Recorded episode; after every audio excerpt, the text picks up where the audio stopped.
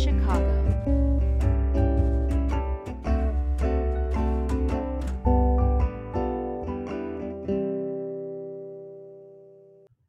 Hello, and welcome to another episode of the Bridging Chicago podcast. I'm Nathan, one of your hosts here, also the senior producer of Bridging Chicago, and I am so thankful that you're joining us for another episode. Remember, you can find all the episodes of Bridging Chicago, including our prior four, epi- four seasons, at www.bridgingchicago.com. You can listen to the podcast anywhere that uh, you prefer on whatever platform because we are out there on all podcast platforms. And you can, of course, follow us on Twitter and Instagram at Bridging Chicago. And you can find us on LinkedIn by searching Bridging Chicago. Today, I am really excited to be joined by Lou Sandoval, who usually I say I'm joined by this person and here's what they do. But Lou, if I did that, it might take a while. So we'll just get into it. But I want to say thanks for joining me today. No, thank you, Nathan. It's a pleasure to be here. I'm, I'm very excited about this opportunity to talk with you about um, my story. So. Yeah, and that's what we're going to do. We're going to talk about your story. Um, you are a, a technology executive, board director, author, speaker, DEI advocate, avid sailor. Somehow you do that in your spare time, so I guess you don't sail much. uh, but you do all these things, and um, we're excited to hear about those. But we always start with where you're from, and we're happy to do that with you because, as I understand it, you are Chicago born and bred. Yes, I am. You know, and, and you know, it's interesting. I, I'm a I'm a very proud South Sider. I'm a Southeast Sider actually to that to that nature. And that's a lot of people say, well, where's the Southeast side? You know, because everybody thinks the East side of the downtown area is the East side. Right. but, but for us, it's really it's where as far as you can go in the city on Lakeshore Drive, and it turns into basically Indiana almost. You know, Okay. basically, I, I grew up a stone's throw from the Indiana, Indiana border and about two blocks from the lakefront. So, uh, So- uh, Sorry, go ahead. Uh, go ahead with your thought there. No, so so I, I I grew up first in the Cottage Grove Heights neighborhood, and then about seventh grade we moved over to the South Chicago neighborhood where my dad was a steel worker at United States Steel, and so we were basically did that because one the house was closer, but two um, to to work, but but two it was just you know uh, it was a great opportunity to kind of be in a different neighborhood, and and I I I missed my original neighborhood, but it was great. It was a great opportunity for us. Yeah, I always find it interesting when people move in their childhood because I spent my my whole childhood in the same house basically. Mm-hmm. Um, I mean, we were in another house for a couple years while I was, you know, really really young, but um, it was in the same town, so it's like it, the the concept of people moving as a kid, it just fascinates me because I can't imagine what that would be like to like have your life uprooted and just move somewhere else. Right. You well, it was interesting that transition period for me happening in seventh grade. I had done all of my primary school at one grammar school, so I think the concession. Man, I I didn't have a say in it, although they asked me if I would do it, and I said yes. Mm-hmm. But the concession my parents made with me, I guess, was that I could complete my eighth grade at the Okay. original grammar school. So we basically commuted back to our old neighborhood. And um, and I finished uh, grammar school at uh, at Our Lady of Hungary, which was at 92nd and Kimbark in the in the Burnside neighborhood, um, an old Hungarian parish that had been there since the like 1800s, and uh, Yeah. really an amazing experience just seeing that neighborhood. I, I like to say that um, I grew up on the South Side when you know when you look at the backdrop of the thriving post you know post industrial era you know there was a lot of pride in chicago as a manufacturing city much like many other you know what what we now call rust belt cities but in and there was you know you could see the impact of that. Um and you know the the trickle and ripple effect of that was was impressive. And um the neighborhood that i grew up in cottage grove heights um when we moved there it was kind of a mix between um um white and then uh, African American, but every African American family that grew up there was they were all nurses, professionals, etc. So everybody that I went to grammar school with, they went to a it was a Catholic grammar school, so they went there with the specific Hmm. intent that they wanted to learn. So Mhm. we all had that common value. And everybody that went to my grammar school, we all ended up going to Catholic high schools, um, mostly. And then, um, you know, people that went to Northwestern, DePaul, they went to different, you know, different universities. And now, I mean, I still keep in touch with a lot of my high school, uh, grammar school friends. And, and it's amazing to see where, what that neighborhood generated. You know, I think in the, what I call the fall of the of the South Side and the closure of the steel mills and the evaporation of 18,000 jobs um, and the death of the industry that supported so much of that, um, there was an ex migration, and we still see that today. We look at yeah. the census results, you know, quarter yeah. quarter million African Americans have moved out of the out of the South Side, and they they have continued to do so. So I think it's just because the, the economic vitality is not there, you know, and, and you need that yeah. in the city. We haven't um, talked to many people who live that far south, um, mm-hmm. and I find it really interesting how you're describing this because um, we know that people have been pushed out of various areas of the city, but really don't often know why that happens. And so it, it was interesting that you're sharing about the jobs that were lost. Um, and for you, did that have an impact on your family? Um, and if it did, I mean, what was that like for you growing up, or, or even just seeing that happen to friends of yours? I mean, how do you how do you kind of figure out what that means?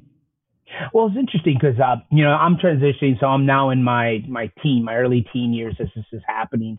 You know, and and, mm-hmm. and I remember on the times, you know, you know, I I had the benefit of having a stay at home mom. My mom was the the homemaker, my dad was the provider, but he worked in a job making, you know, the equivalent. I think I remember seeing once, you know, he would share with us. Um, he made like like seventy thousand dollars, which in that era was a lot of money, you know. Yeah, and but he did yeah. that working a lot of overtime, double time and a half. So that had an impact because he had to put four kids through private school, you know? And, right. and, and I, and even though we might have had some financial challenges at different times, I, my parents were so cohesive as a team that they didn't let, we didn't know that. I mean, I'm sure it was, I'm sure there were some sleepless nights, you know, cause there were various points in that era that the, the you know, there'd be a lockout or they would go on strike and yep dad would be home for a week and we're like, Dad, what's going on? And he's like, Well, you know, the union's trying to figure out what they're going to do with the company and blah, blah, blah. And then, you know, eventually, you know, in the mid 80s, um, it, it, got worse. And then in the early 90s, it just, you know, they, they had the eventual shutdown. And, you know, my dad got retired early with a lot of, a lot of mileage on his odometer. And I, mm-hmm. and, and that happened to a lot of families because, I mean, there's a certain pride that you have when you're able to provide for your family. And when that pride and that dignity is gone, it's it it's where that's where the problems start. And so yeah. what I saw happen in our neighborhood is people start moving for opportunities. So the neighborhood, you know, opens. Um, people turn over their homes because they can't afford to pay for them. So then they go vacant. There's, you know, vandalism and just all kinds of things that set in. Um, alcoholism goes up, substance abuse goes up, family issues, um, you know, surface. And it's just a breakup of the nuclear family. And then that just begets all types of other issues.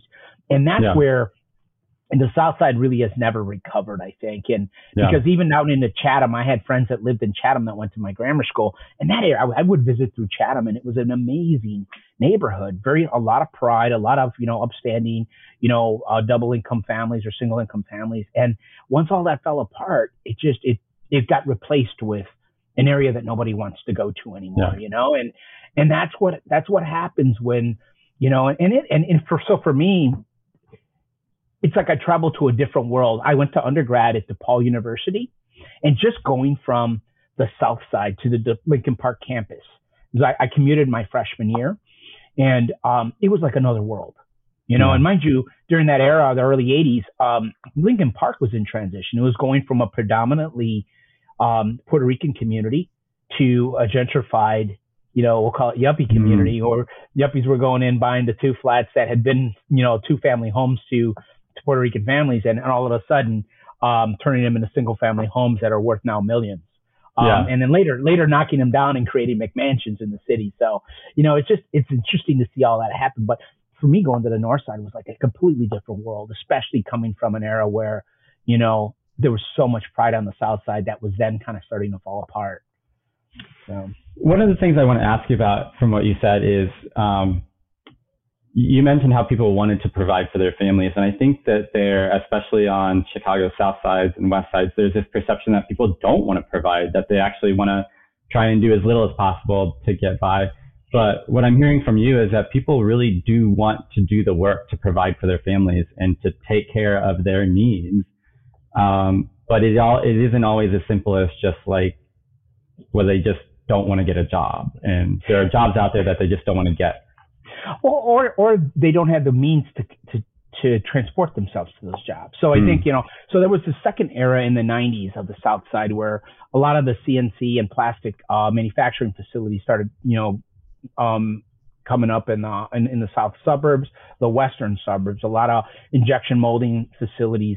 Um, so some people pivoted and they went to those manufacturing positions. But then um, when that became an issue, you know, when that got moved to Mexico or to China or different places due to NAFTA, then that evaporated. So, you know, it's like people will reinvent themselves because Yeah. they want to provide. I mean, Yeah. if you ask a person and you say, hey, would you take a, a handout or would you, you know, want to provide for yourself? There's a certain pride that comes with being able to provide for your family, you know, Yeah. especially for that era where, you know, the man of the house defined himself as the person that provided for his family, you know? Yeah. Um, so it's it's an interesting. There's a you know I studied um, there's an interesting it, they call it it's a physiology um, biology experiment that I, I read about in sociology class, but it was an an, an, interesting episode of where it was a, a, a gray falcon had injured itself and uh, a bunch of zoologists had taken the gray falcon in and nurtured its broken wing. And you know, a gray falcon's a hunter, right? So he's used to providing for himself and bringing the scraps of the Hmm. rabbit back or whatever to the nest. And, you know, so during this time that he was rehabilit- being rehabilitated, you know, he got used to being fed hand to mouth, right? Hmm. And then so after a bit of time, you know, when he got healed up, you know, this is a big animal, so they're going to let him go. They, they, they released him. Interestingly enough, he came back to the zoology place, sat on the perch at the same time they fed him every day Oh, and Yeah. expected the handout. And so it's um it's somewhat of a metaphor for human for human dignity and yeah. and and the pride of humanity because we would much rather you know create and and and build for ourselves if given the opportunity but we have to be given the opportunity it's when we're not that we become dependent and then it's Yeah. just a downfall you know Yeah. Yeah. Uh, yeah, it's a great point, and I think that it's a great metaphor to help that sink in a little bit.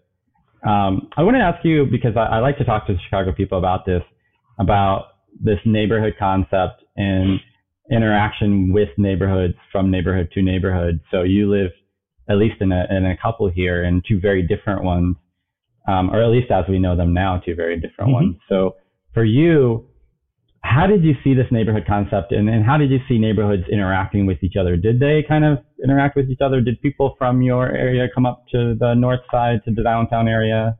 Or did you kind of stay in that, that area? Well, we, we had that since everything was driven around the family. We would come up on Sundays when when my dad would have the occasional Sunday. He worked shifts, so like every other week he'd have a Sunday off. So we would drive to Okay. the north side, go to the museums, go to Lincoln Park Zoo. So I got a chance to explore different parts of the city and different cultural institutions and the like. Um, but you know, the the age old Chicago, um, you know, we'll call it identifier is what parish did you grow up at? You know, Hmm. and so early on, it was Our Lady of Hungary. Later on, when we moved to South Chicago, it was St. Michael the Archangel. Um, so, you know, everybody says, well, you know, what's your parish? Where did you grow up at? Where'd you go to grammar school? That's everybody always uh, relates that. Are you a Catholic League kid or are you a public school kid? You know, so what were you? You know, Catholic League South, Catholic League North. What was it? So there's that aspect of it. Um, so then when you, you know, when you start to kind of interact with people, like I live in Bridgeport now, and it's an interesting another neighborhood because as um, going to Sox games as a kid, you knew that you could not go west of the viaduct on 35th. Yeah. You just couldn't. Okay. You know, I mean, there, I think once we, in like eighth or ninth grade, we went to a concert at the amphitheater, which is off of 43rd and Halsted. And we parked on the opposite side of the street because we found street parking and we didn't have to pay for it. And I think we came out to, you know, people harassing us and saying, Hey, what are you doing Yeah. in this neighborhood? You know, so it is, that's how it was. I mean, now I love it because Bridgeport's probably one of the more diverse neighborhoods in, in, in Chicago. I mean, it's like the, my block looks like the United Nations. It's great. So, I mean, Yeah. that's why we selected it because it's a lot like the neighborhood that I grew up in. you Yeah. know? Yeah. Yeah. Uh, I, I love hearing stories uh, from Chicago people about neighborhoods because I think that they really point a lot to where we're at now. And, and even, you know, I've lived downtown, in the downtown area for a while now. And I think that um, one of the things that I really like is how it changes every day because obviously we get a lot of tourists. And but with tourism comes uh, multiculturalism because there's people Right. from all over the world coming here. And while they're not necessarily living here, um, I think you still can get that exposure to that if you go and look for it. And if you just, you know, hey, you talk to someone while you're on the train together or while you're, you know, waiting in line at the art institute together or whatever. Mm-hmm. I think there's still a lot of opportunity to learn about people from all over the world. Yeah, no, it's amazing just walking around, like going to hot, like lately when it's been very nice, go down to the Bean or go down to mm-hmm. what I call the Faces Fountain, you know, and and mm-hmm. just see all the fans, just watch, just people watch, and you see all the yeah. different, uh, you know, nationalities that come to Chicago, and you know they say we're still a little lagging in in the the post pandemic, you know, return of tourism, but yeah. I, I'm I'm optimistic that this summer that'll that'll change. Yeah. I think people want to get out and want to they want to start traveling and when we're done with being locked up. So yeah, I am right there with you. Um, I know that when you first started at DePaul, you wanted to be a doctor. That was that was a goal of yours. That's what you thought you were going to be, and path changed a little bit. So talk to me about um, like going in with this desire to be a doctor, and then kind of what changed about that. Well, you know, I think it really starts with um, a curiosity. I think I was always very curious in what made things tick. You know, mm. I hmm. was that kid that, you know, and this might sound kind of weird, but so when my pets would die, like I had a goldfish die, I wanted to see what he looked like inside, you know? So, and my, my uncles had bought me like a microscope and, uh, and a, okay. and a, like a dissection kit. So I actually, my mom, I think I scared her once because I was outside in, in, in the backyard and I had, I was supposed to going to bury him in the backyard, and I decided to cut him open just to kind of see what he looked like, and then I wrapped him in a napkin and buried him, you know, because yeah, I was just yeah. curious. So that was always my curiosity. I'd cut flowers apart and try to make look at what the stamens and the pistils look like inside of them. So that was that curiosity. But I think it got nurtured further in in my involvement in Boy Scouts, which happened in r- roughly about okay. fourth fifth grade, and that's really where I started. You know, I mean, it allowed um, a very I won't call a very nerdy kid to really stretch his wings and try a lot of different things. And that's where I, um, I effectively, you know, got, got really, got involved with a lot of STEM, you know, merit badges. And then it allowed me to kind of get out on the water as well. Um, so that's where I was first exposed to sailing. But it mm. was, um, it was really where my, where my passion for science, um, kind of started. And then, you know, I, I went through high school. Um, I wouldn't say I was a, an amazing student. I kind of had to work hard to get my grades. You know, it's not like I was not, I'm not gifted, uh, in any such, such capacity, but I had to work hard and I got the grades that I needed to get. And I got a scholarship to go to DePaul and I decided to major in the sciences. Originally, I started out as a radiology tech, radiologic technology major and shifted okay. it midway through my freshman year, um, into, uh, into a biochemistry major. Uh, so I majored in biochemistry, minored in physics, chemistry, and psychology. So it was kinda, easy. Yeah, easy stuff. yeah. But uh, and, and then I got accepted to medical school, and then decided that that kind of wasn't what I wanted to do because you know, and I've always been this kind of entrepreneur, um, yeah. which is kind of the you know the and that was stoked by you know selling cards selling candies different things and and and so there was always that side of it you know that again building things seeing yeah. what makes things tick, uh, building companies, building businesses. So, you know, I kind of pivoted on that. So, quick question: While you were um, doing your undergrad, did you see in your classes? Did you see a lot of people of color? Did you see a lot of diversity in those classes? Um, we had, I, I would say, a few, a few Hispanics, very few African Americans, um, quite a few Indians. You know, okay. um, you know, of, of Asian descent, uh, Asian, we'll just say Asian period. Um, but that was the diversity that we had, you know, and DePaul yeah. was, um, you know, kind of evolving. Now you go to campus and it's amazing, you know, what they've done with the campus and the, yeah. the broader reach that they have for the university versus just, um, working class students from Chicago, um, like myself. But, um, that it, it is, it is, it is amazing. But yeah, I was one of the few, you know, especially in the sciences because there's a lot, there's a huge drop off and that's, it's probably why I'm such a big advocate now for making sure that um, uh, underrepresented communities see the impact that a STEM yeah. career can have for them. You know, whether it's coding, whether it's going into medicine, whether it's going in engineering. Um, you know, it, it's it's such a you know um, a, a, liberator. You know, and, and you can really recreate yourself. Yeah, yeah, I uh, that's awesome, and I think that obviously it did a lot for you, and um,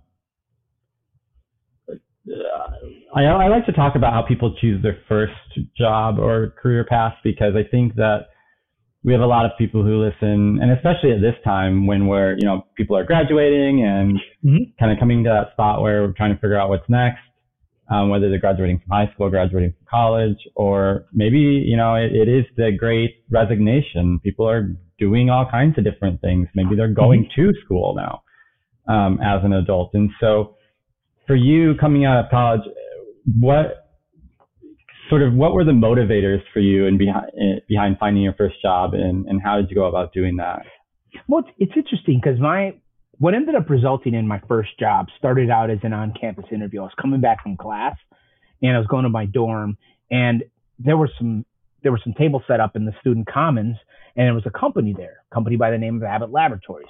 Okay. Mm-hmm. And they were doing on campus. They're like, Hey, you know, are you, are you a science major? You know, they saw me carrying a, a you know, big huge textbook, you know, and, and they're like, you a science major? They're like, would you like to, would you like to learn about the career opportunities at, at Abbott? And I'm like, well, that's kind of, and I didn't have anything going on that afternoon. So I stopped to talk to the recruiter and, you know, she's like, do you have a resume? And I said, yeah, I do, I do in my room. I can go grab it, grab a copy. She's like, well, let's talk and then you can grab it and bring it back. We'll be here for the afternoon. So I did that and, you know, didn't think anything of it. Just happened, you know, and yeah. you know, like, well, if something fits, we'll be in touch.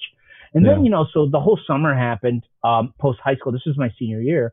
Post a whole summer happened. I go and, um, you know, I'm doing my, I'm doing some, some, um, thesis work out at, uh, at, I got accepted into Loyola for medical school. So I'm already working at the Loyola campus doing some research with a researcher there. And then out at Argonne National Labs in, um, in, in, um, in the Southwest Burbs.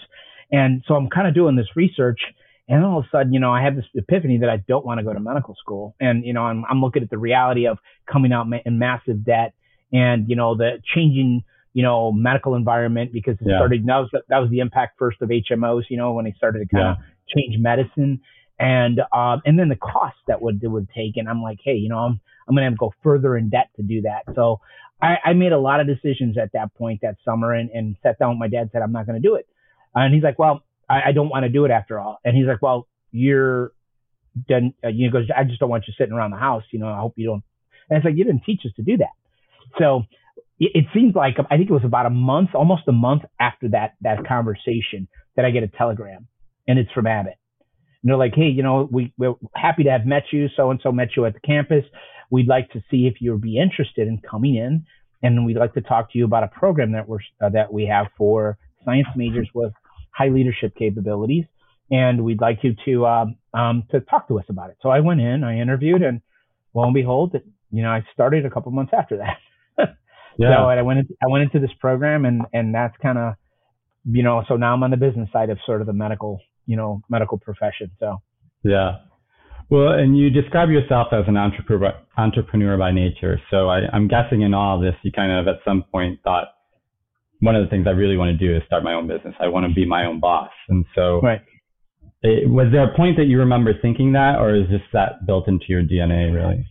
So it was, um, so my career took me from Chicago, um, then at Abbott Park, basically North Chicago area, out to Seattle. And in Seattle, so I, am I'm, I'm sailing with, you know, uh, I'm already in the sailing community and I'm talking to customers as I'm building rapport in the sales process. And I see things, mementos and stuff around their office and artifacts, you know, sailing artifacts or pictures of boats. And I'm like, so do you boat? And they're like, yeah, I actually have a boat in the harbor over at Chill Like, how often do you get out on it? Um, not a whole lot, you know, because I'm so busy with my practice or this and that, you know. And and, and I started hearing that theme over and over mm-hmm. and over again. Mm-hmm. And um, I already got ingrained in the community in Seattle. So then um, I'm, I'm like, I went to a couple vendors, you know, a couple guys, uh, technicians and the like, and I said, if I pull all my business through you and we make the customer the central focus of this, you know, let's kind of create a, you know, sort of an empire where we can have these guys and manage their boats, make it ready for them, you know, ma- do the maintenance, you know, provision them, you know, do the, the month, the yearly upkeep, the monthly upkeep, the weekly upkeep. And they're like, awesome. I said, the only thing is we have to do an amazing job, under promise, owner, over deliver. And very simple, you know, we'll call it mission and um, and then I went to these guys to, to these customers and I said, so if I could offer these services for you, would it be worth X to you? And they're like, absolutely. So then I started, you know, so we started, you know, managing four or five boats And you know, it was a nice side revenue. Um, you know, obviously, what pushed push some of it through to the sub vendors. I take a little bit for myself for being the sort of the project manager on the role, and yeah. um, it then gave me access to use their boats, and that's when I started doing a lot more ocean sailing and you know cross, okay. cross Pacific sailing, and it just it just opened doors for me, you know. And then yeah. so I sold I sold that business when um when I sold it to one of my subcontractors, the book of business, and then my career took me from Seattle to Miami, and after being in Miami for a little bit, I started getting calls from guys who said, Hey, listen, you were doing this for so and so up in Seattle. We went to medical school together, blah, blah, blah. You know, would you be interested in doing the same thing? And I said, Well, you know, I got a lot more responsibility now. I got a larger area. They're like, No, come on, we'll help you. If it's money, we'll, we'll I'll spot you. And I'm like, It's not bad. It's just, it's time. So yeah, this, this yeah. one guy was really persistent and, um, I replicated the same model. So, so that's kind of how that all kind of rolled up. I I I was thinking um, about Tom. I don't know if you're familiar with Tom Dommerich. Oh yeah, um, Tom. Tom Tom is a mentor of mine. Yes. Okay. He was a former guest of our podcast. Oh really? I didn't know that. Wow. so you have to check out his episode. Uh, I, I believe will. it was season three. It may have been season four, but I think it was season three. Um, the, you know, they all flow together now. We've had now we're oh, in our wow. fifth season. Um, but really interesting really interesting guy, a really great guy, and just a really fascinating conversation with him. So I thought that might be something you'd be yeah, interested no, in checking out. Yeah, Tom. Uh, Tom is actually um, he's a mentor of mine and a very good friend. So um, okay. it's interesting because we get together and do dinner on a regular basis, and you know we're connected in a lot of different ways. Uh, so it is. Uh, we did our, my, my book launch recently. He came out uh, with his wife to to the launch. It was amazing to see him there and kind yeah. of be able to acknowledge him. So yeah, well, we're happy to be another connection in the life That's of great. Lou and Tom. So, yeah, I was thinking, I was like, hey, like this, these guys, I, if they don't know each other, they should. But um, I'm right. glad that you're familiar. Um, you know, entrepreneurship is really just filling a gap, right? It's just finding a gap in something and and creating something that can fill that. And then for you, it sounded like once you were able to do that, you kind of just walked the path that made the most sense and, and right. growing that. And so if there are people out there who are thinking about starting a business or wanting to become an entrepreneur, um, who are nervous or who are even, you know, who did start and they're, you know, in the infancy of that, what would you say to those people? What, what advice can you give? I, I know it's, it's a big question, but, you know, but what can you say to people who are, who have that same mindset? Well, it's a, big, you have to start with a pain point. You know, it's like, uh, what is the pain point that you're trying to, improve, to fix? You know, it mm-hmm. could be a product that it, that helps a pain point. It could be a product that creates a pathway to opportunity for others. Um, you know, like in the case of like uh, the marine services company, it was a pain point. You know, these guys yeah. had boats that they weren't using. So yeah. the you know the filling of the gap, as you said, you know, was to create an avenue for them to facilitate that enjoyment of their boat, an asset that they had, and um, and make it simple for them you know? So yeah. that, you know, in today's terminology, you know, in technology, which is kind of the field I play in now, um, it's, you know, you're seeing this massive, you know, run of innovation. People are seeing things, hey, yo, this was done via spreadsheets for tw- three decades, you know? And, and all of a sudden it's like, well, we could do this through artificial intelligence and machine learning. Awesome. Let's create, let's create a, a platform that'll, you know, integrate all of that and make yeah. it easier, you know? Uh, okay. I'm work. I'm work. I work now at. I advise. Um, you know, my firm advises uh, entrepreneurs at the seed and the pre-series A stage. And um, when I talk to the you know founders, and they're kind of um, because founders are usually really good at the idea part, you know, the vision. Um, they may be good at the operation of the business if they've had experience in that, um, or they're good at the technology side of it, the product. Mm. Okay. But seldom is an entrepreneur really good or a founder good at all three. Usually you have to either get a partner, a co-founder, or or build a team around you. And it requires yeah. while it requires a fair amount of hubris to say I'm going to make this happen and have the vision and be positive, it also requires a bit of humility to say I got to know what I'm good at and what I'm not. So yeah, yeah. I really work best with those founders that are that are humble enough to say I'm really good at the vision, but I'm not good at the rest of it, and I need okay. help there. And that's so that's why we come in and we help them. You know? Yeah yeah, I've learned that self awareness is very important as an entrepreneur. So yeah. um, that really points to that. Um, I do want to get to your book. So let's talk about your book because I want to make sure we get right. there because I mean, you've, you've lived quite a life already and I'm glad that either someone told you to write it all down and get some thoughts out there or you decided to do that on your own. But, um, I guess talk to me about how the book happened. How, how did this idea come about and then, and then how did it actually get to be a book? Well, I think it, it, it, happened in a couple different phases. I think in high school I was blessed to have a lot of mentors. Growing up, I was I was blessed to have a lot of mentors that kind of were my little angels that guided me along the way. My high school guidance counselor was a big one in that in that he encouraged me to to really create a bucket list early on and to pursue that bucket list. And that bucket list had a lot of things like, you know, um, uh, cross an ocean, sail sail around the mm. world, you know, yeah, uh, climb yeah. a mountain, jump out of an airplane, you know, different things like that. And then softer things like make a difference in a child's life, mm. be a be a be a parent, find the person I want to spend the rest of my life with, create an amazing family, you know, and um, so I started journaling probably, in I'm gonna say sophomore year in high school. More, you know, people do yoga to kind of find clarity of mind. For me, journaling for a kid that was somewhat of a geek and a nerd was a way to kind of, you know, talk about the different insecurities that I had, the different challenges that I had, and to find clarity of mind. And I just started journaling and keeping these journals and notebooks and stuff, and they traveled with me throughout. And yeah. then during the pandemic, you know, I've, um, you know, I, I was mentoring a couple of different people, and they're like, "Man, your life just seems like it's always on a roll. You're always accomplishing your goals and you're succeeding and you're just doing so many different things. They're like, it's amazing. It, you, don't you ever struggle at anything? And, and, and I kind of started hearing this over and over. Mm. And I'm like, you know, and you know that, you ever seen that meme that's just basically like an iceberg and it says success? Yeah, and below yeah. the water is like all the things that lead to your success. Right. Well, and, and I, that, that came to mind and I'm like, and I said, no, actually I've struggled a lot. I said, I'm the epitome of failure. I failed a lot. And in failing, you become better, you know? Yeah. And, and yeah. So I started going through all my journals and kind of putting them in outline format. And then I started seeing a cadence.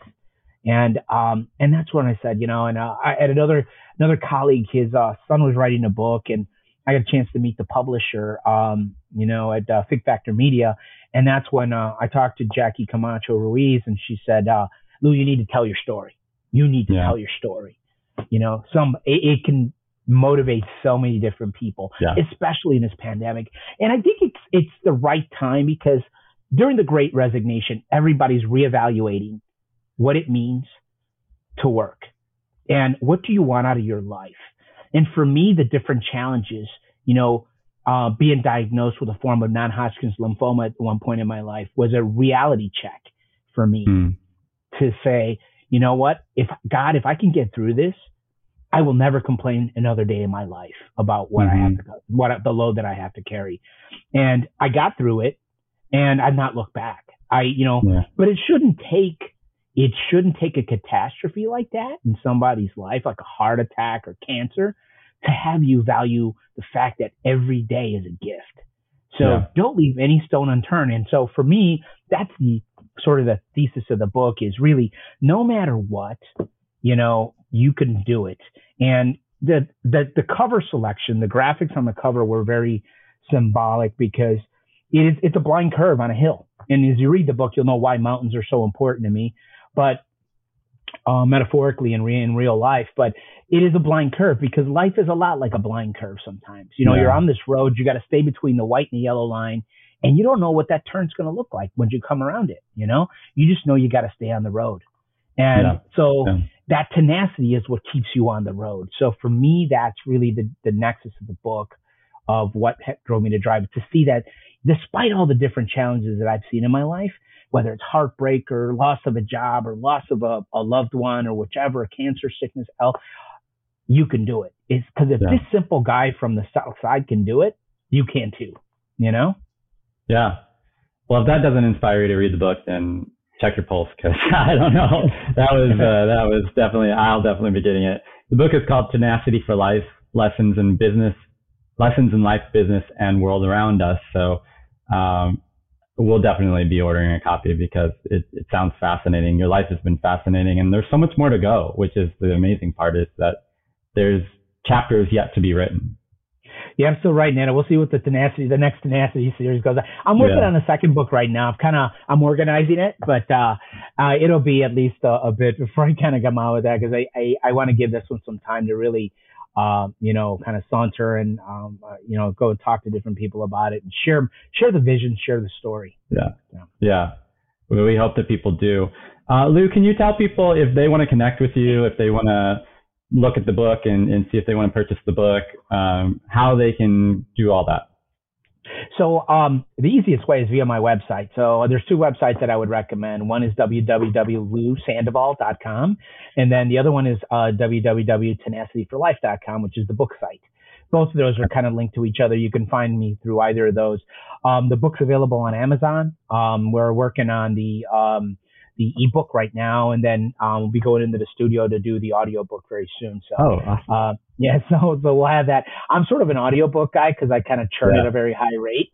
Um, yeah. So I, um, you know, it's kind of one of those things where you always see me on, on headphones when I'm walking someplace. it's probably probably listening to a book. So yeah, yeah, I'm the same way. I, I love audiobooks, so definitely be looking forward to that. Although I don't know if I'll wait. I also I, I actually like um, physical books more, but um, yeah, you know, at the time, it's just audiobooks are so easy. Yeah, no, physical books are good. So if if I love a book a lot, audio, I will buy the hard copy, okay. and then I'll read it a second time, and that's when I annotate on it. You know, yeah. Because yeah. you know, cause you know how on audio Audible you can you can kind of do the yep. electronic notes. I do that, but that's never enough for me because I got to be able to open it, go put a post-it on it, open it, and revisit it. You know, again. Yeah, yeah.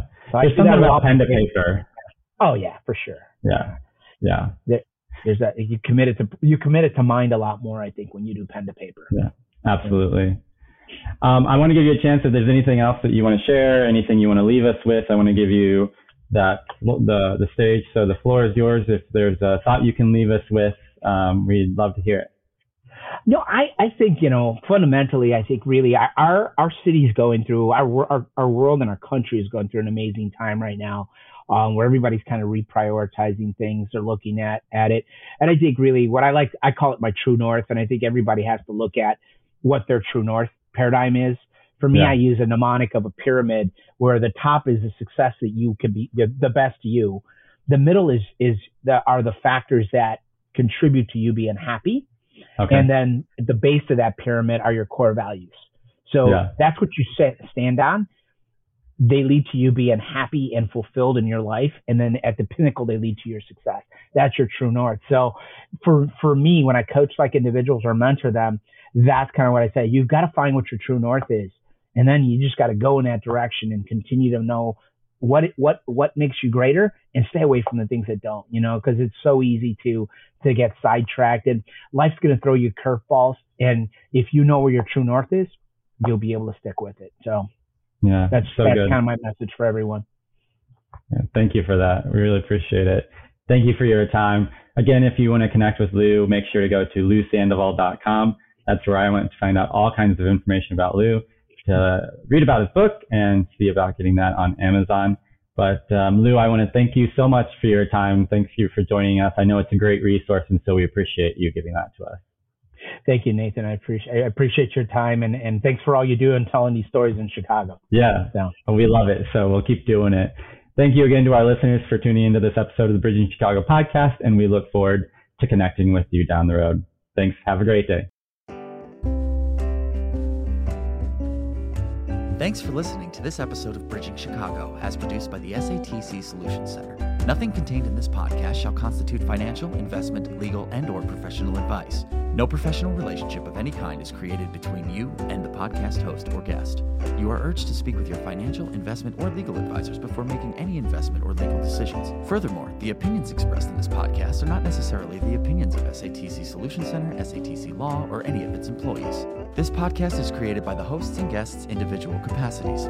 All opinions on this podcast are or have been rendered based on specific facts, under certain conditions, and are subject to certain assumptions and may not and should not be used or relied upon for any other purpose, including but not limited to, or use in or in connection with any investment purposes or legal proceeding.